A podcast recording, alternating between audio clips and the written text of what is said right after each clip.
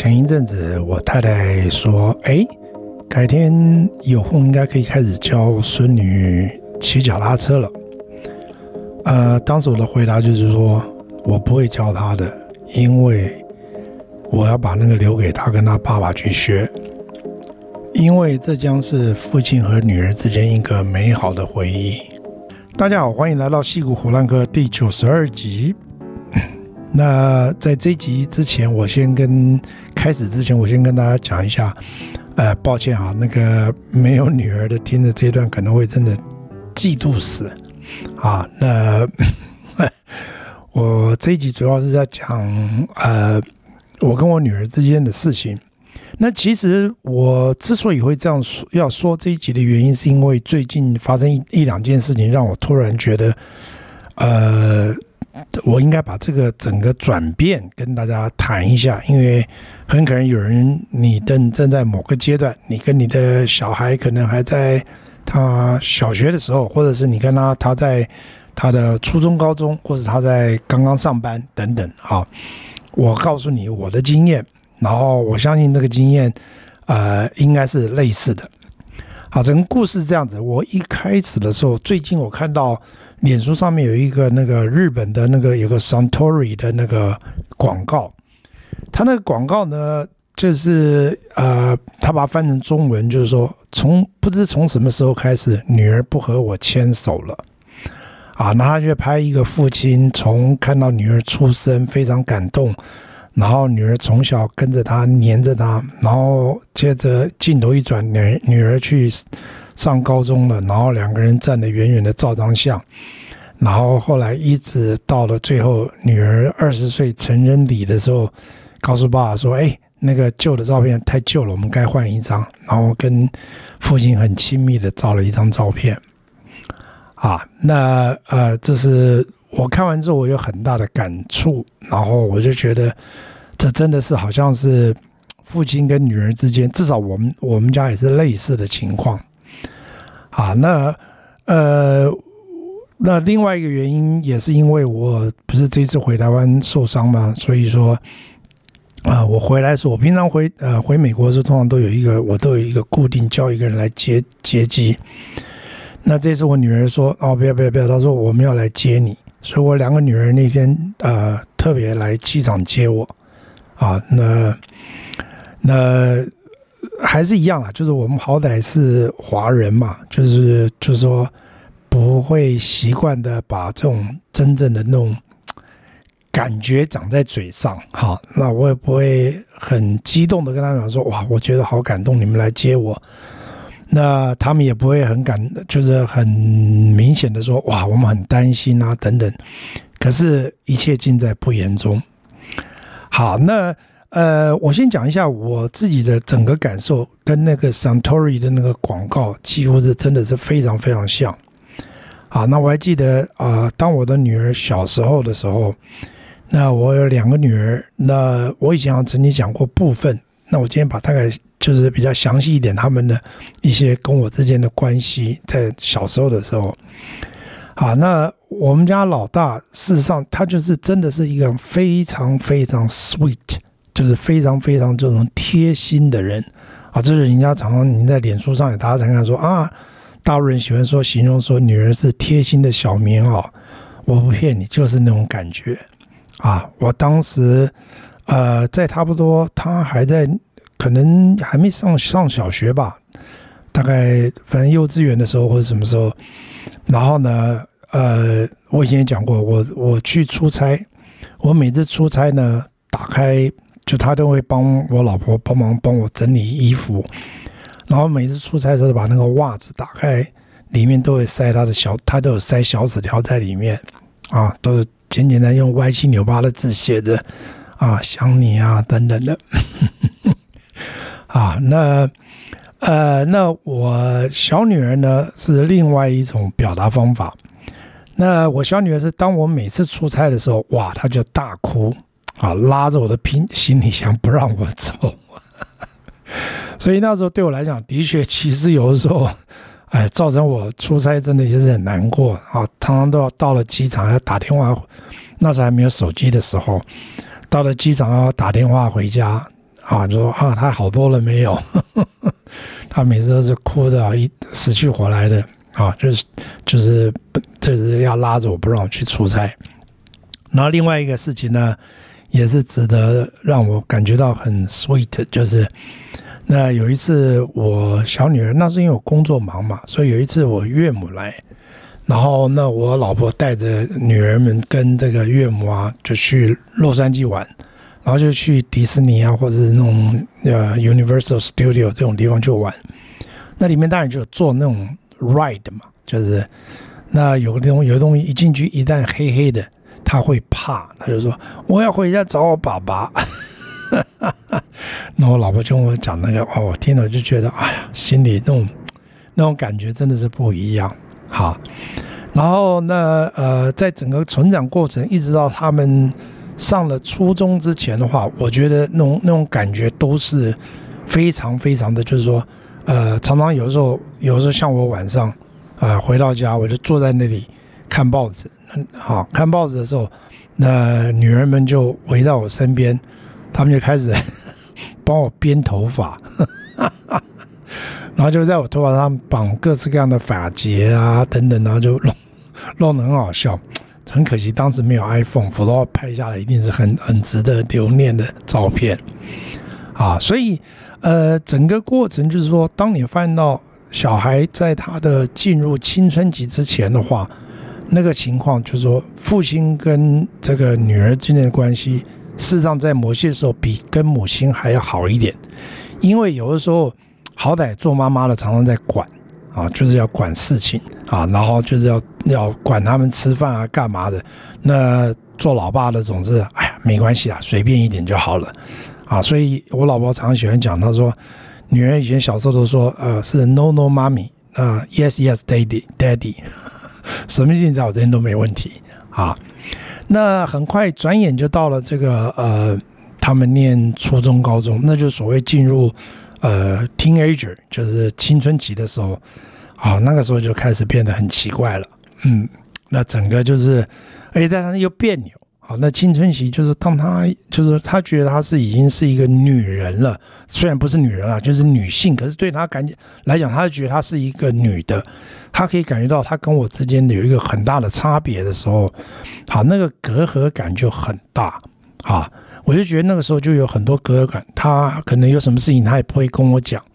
啊，甚至于就算他要讲，他也只会跟他妈妈讲，不会跟我讲，所以整个在这个他们的青春期到。这个高中甚至于上大学前面一小一一短暂时间，通通等于说，我觉得我我好像是一个局外人似的啊。那哦对，刚刚又回头讲到骑脚踏车，好，那小时候当他们也是一样，他们呃，我我为什么一直强调？我觉得哈，教他们骑脚踏车，我是我孙女，我是绝对不会去做这件事情，因为我觉得那是一个美好的回忆，会让我女婿跟我孙女会。以后会记得这件事情，我到现在都记得我教他们的骑脚踏车的一些简单的片段，在哪里的教，然后怎么样扶着他们，然后他们骑了之后很快乐、很高兴的时候，我会骑了那种感觉，好，那是一个不同的感觉，好，那呃，当然就我刚刚有讲到说，当他们在 teenager 的时候，就是念这个青春期的时候。就我开始有跟他们隔阂，可是那个时候又有另外一件事情，事实上是又他们在没有没有办法的情况下，他们又非靠我不可，而那我觉得也是一个另外一个，我觉得是我跟他们这一辈子永远没有人能剥夺的一个怀念的东西，啊，那就是我教他们开车，啊，因为在美国，尤其你不会开车，几乎是不可能，就是在加州老是不可能出门的。所以说，呃，高中生很早，七早八早，我忘记了，十六七岁就可以开车了，好，就可以开始拿执拿学习驾照，然后就可以。那当然就是外面也有这种所谓的专门教人家开车的，可是问题是因为这边第一个我们住的地方就是说，呃，车没有那么拥挤，所以说是很容易的啊。你要教小孩教开车不是那么难的一件事情。我还记得我刚开始教我老大第一次的时候，那时候我就带他在他们高中的那个停车场，啊，就是教他怎么起步，尤其是自动排档，教他怎么起步，开过去踩刹车，然后打方向盘转弯，倒回去到另外一边再开，开不到三分钟我就觉得好无聊，他也觉得好无聊，那我就真的胆子真的很大呀，胆子大了我就说，我说好吧，不管我们出去，所以他事实上上了车，第一次拿到钥匙，发动之后，三分钟之后就直接上街了，就上马路了。啊，那我们就在马路上就叫他慢慢开啊，到哪边要停下来，怎么速度很慢。当然，因为这边人口少，也就是车也少，不像台北那么拥挤了，所以说这个可以做得到。啊，然后呃陪他开，然后教他，然后呃那时候又规定就是，当然没有人去管你，可是问题是，其实在美国大家就是有一些墨守成规的这个规则，大家会去遵守。就理论上，你今天。呃，小孩拿到学习驾照之后，要能够开多少小时之后才能去考驾照？好，那所以每天呃，我下了班啊，就要陪他去开车。那他当然很兴奋，因为因为对他讲拿到驾照是非常重要的一件事情啊。所以那时候就就每天就花时间跟他在车上就陪他开车。那其实这种东西讲到开车，呃，学教车，呃，这个开车这件事情来讲。啊、我想在美国待过人都知道，当你跟你老婆，很多人很多人原来在台湾来的时候，女孩子不会开车，来了美国学开车，啊，然后常常就是发现，就是先生教老婆开学开车，往往都吵得一塌糊涂，所以常常也会有这种易子而教一样的，哎，麻烦你教我老婆开车，然后我，我教你老婆开车，因为自己比较容易吵。可是父亲跟女儿教车又没有这回事，这个很奇妙，我不知道为什么。我想心理学家可以去分析一下这件事情。好，所以我当时就陪我女儿开车，那就整个过程教她在哪边。然后其实美国开车真的是容易，而且也没有什么 S 型，也没有什么就是简单的路边停车，也没有也没有倒库，没有倒车入库这种事情呐。好，那就教她最最简单，然后接下来就是她考驾照的时候。考驾照的时候，那因为美国的驾照是路考，是真正到马路上考，所以呢，我也就先前陪他去那个监理站附近看着人家怎么考，因为他路考还是有个固定的路线，啊，那就看着他怎么怎么考，然后在那个路考前几天呢，就陪着他，啊，就是在那个路线呢不停的练习，啊，那整个时间花下来，其实我我觉得。我现在都记得那个情况，他们嘴巴不讲，我相信等到有这么一天，哈，呃，等我走了之后，我百年之后，我相信他们每天开车的时候，他有时候真的会，我相信会想起来当天是谁教我开车的，好，所以我我觉得这个教开车还有教骑脚踏车这个事情，对我来讲这一点上面是，我每次都常跟我老婆讲，我说这一点是。他没有跟他们之间的这个一个帮顶啊，就是在这上面，对我来讲，我觉得是一个很好很好的回忆啊。那我小女儿也是一样，教车的时候，那她教的时候更容易了，因为已经有经验了嘛。啊，所以所以我觉得整个东西在他们的这个过程当中是事实上是就是呃，就我所说的，在这个他们的青春期的时候，大概就是除了这件事情以外，其他的话。真的，那时候那种感觉，事实上是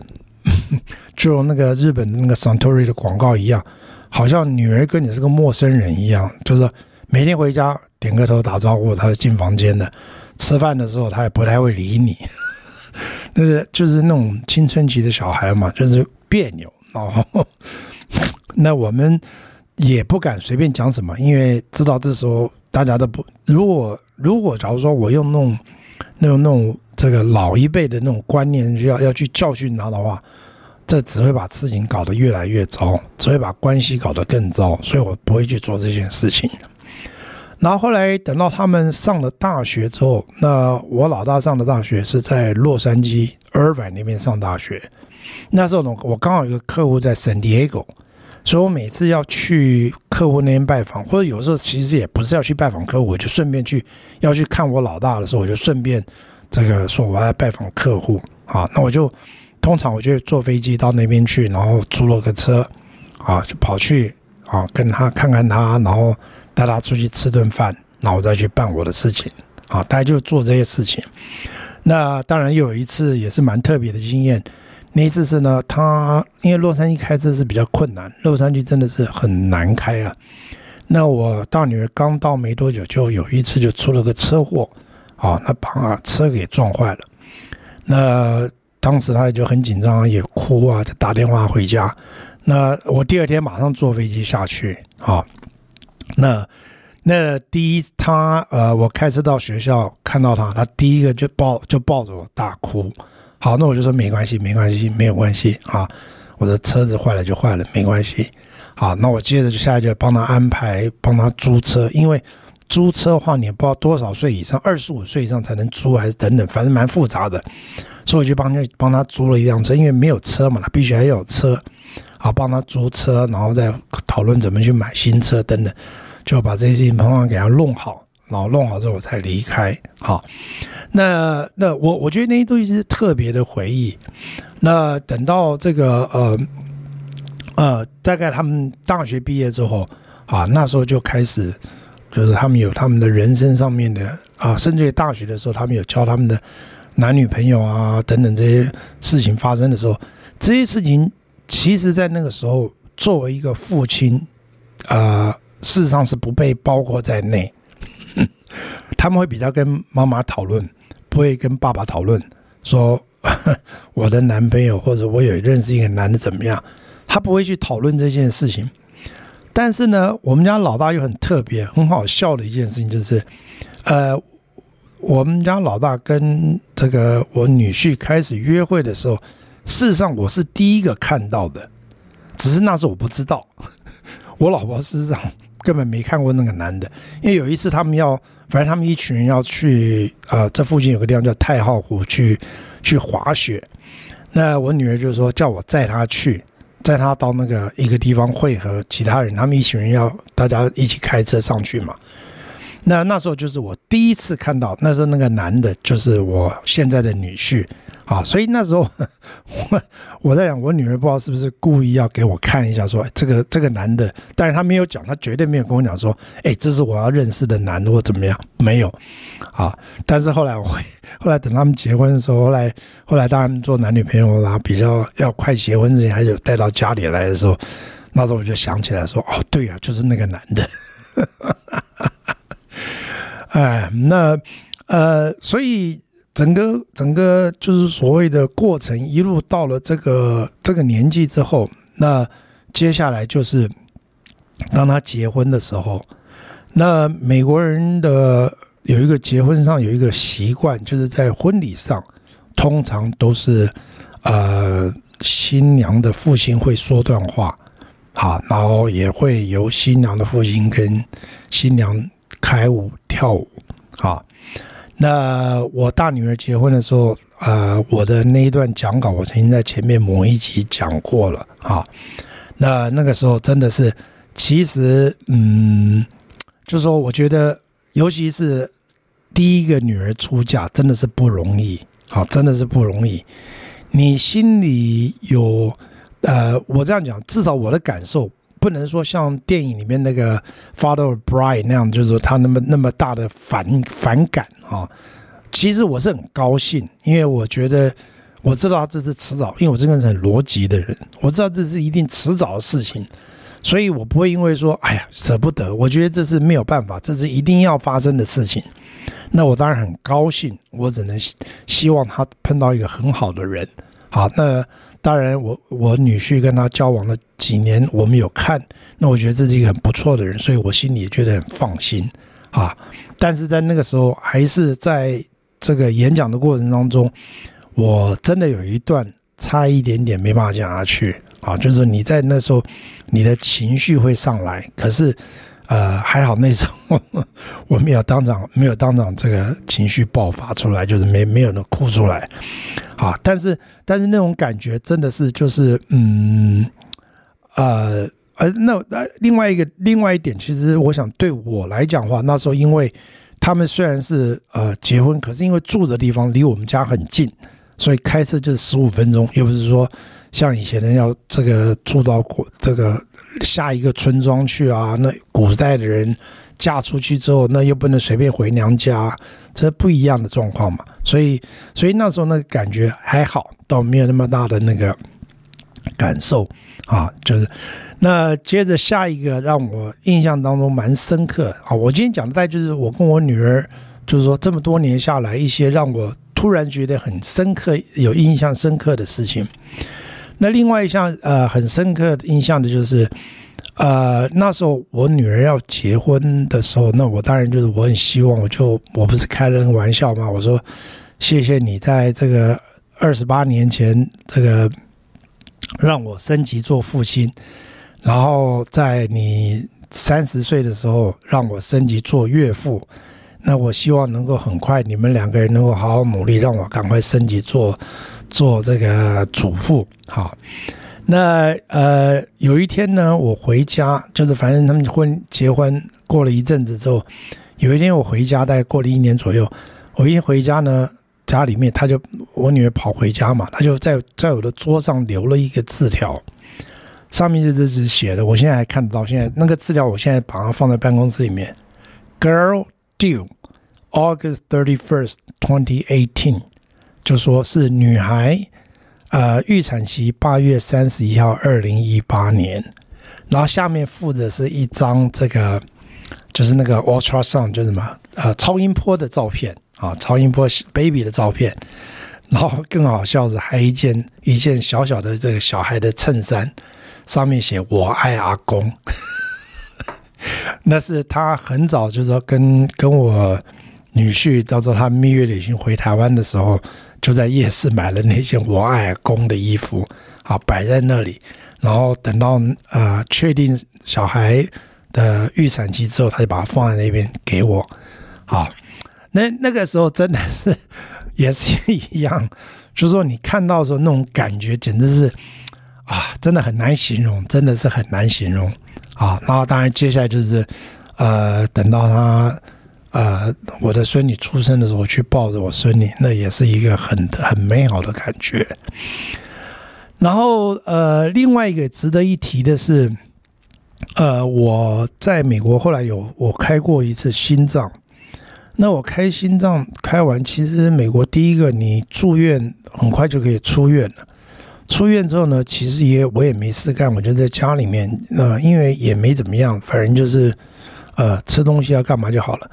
可是我那时候大女儿她非常非常的贴心，她就她那已经在上班了，那她就请假，啊，她那时候特别去请个假。那呃请假，你想对他们来讲，年轻人你总是要想放假，要有假期可以出去玩嘛。那可是她那时候特别请假，请了将近七天，一个礼拜的假。那每天呢，她也不说啊，她就所以我就说，这种就是呃我们华人比较这种。就说，呃，不是那么像老美，你看到天天啊，I love you，怎么样这样挂在嘴上。呃，我是回想起来，我小孩在除了当他们在很小之后，我们也听过，很小之后，等到他们到这个，等到所谓青春期之后，我没听过他说一声 I love you。我当然我也没有说过这一句话，好，可是那时候那那那那一个礼拜他请假。他每天呢，就是回来，然后呢，就帮我准准备吃的，然后待了两天之后，知道我在家一定会闷，他就说：“哎，走吧，我带你去借书哈，去图书馆。”那就载着我去图书馆，然后呢，把我放在图书馆，然后他就去买菜，然后我就去图书馆找些书看一看，然后过一会儿他再回来载我回家。那另外一个故事呢，就是我小女儿比我先学陶瓷陶艺。那后来我也在学的时候，那当她看到我所做的东西，她就嗯点点头，很赞许，然后给我鼓励啊。那这个 在那个时候，我就终于感受到所谓在英文当中有一句话叫做 reverse parenting，就是说你的啊、当年长之后。小孩跟父母的角色是兑换的，哈，所以不管是我大女儿啊带着我去这个啊图书馆，然后她去买菜，就有点像以前小时候我把她放在图书馆，然后我去买菜或干嘛的，好，那些一样道理。我小女儿看到我做的，嗯，做的不错，给我鼓励，就跟小时候他们做什么我给她鼓励是一样的。这就是 reverse parenting。好，在这集结束之前，我讲一下我的总结。那。啊、我事实上边录边在想这个问题。啊、我突然觉得，啊、一个女儿跟父亲之间的关系，在一生当中是有经过三个转折点。啊，在很小的时候，的确就如大家所说的啊，甚至前世的情人呐、那在这一世要见面了，你想想有多少小朋友、小女孩都是说啊、长大我要嫁给爸爸的。好，这是前世的情人再度见面，然后到了呃青春期的话，那时候就真的是陌生人 啊。那等到他们长大了，我们也变老了之后，那这个时候呢，呃，其实我觉得再度强调，没有女儿的不要难过，但是这真的是，我想，因为女儿是天生有那种。呃，母性的光辉吧，好，所以在很多时候，当我们变老之后，我们就发现到，呃，女儿照顾我们，好像就变成又让你回想到，好像小时候你妈妈照顾你那种感觉，啊，这是我最后的一点感想。好，谢谢各位，拜拜。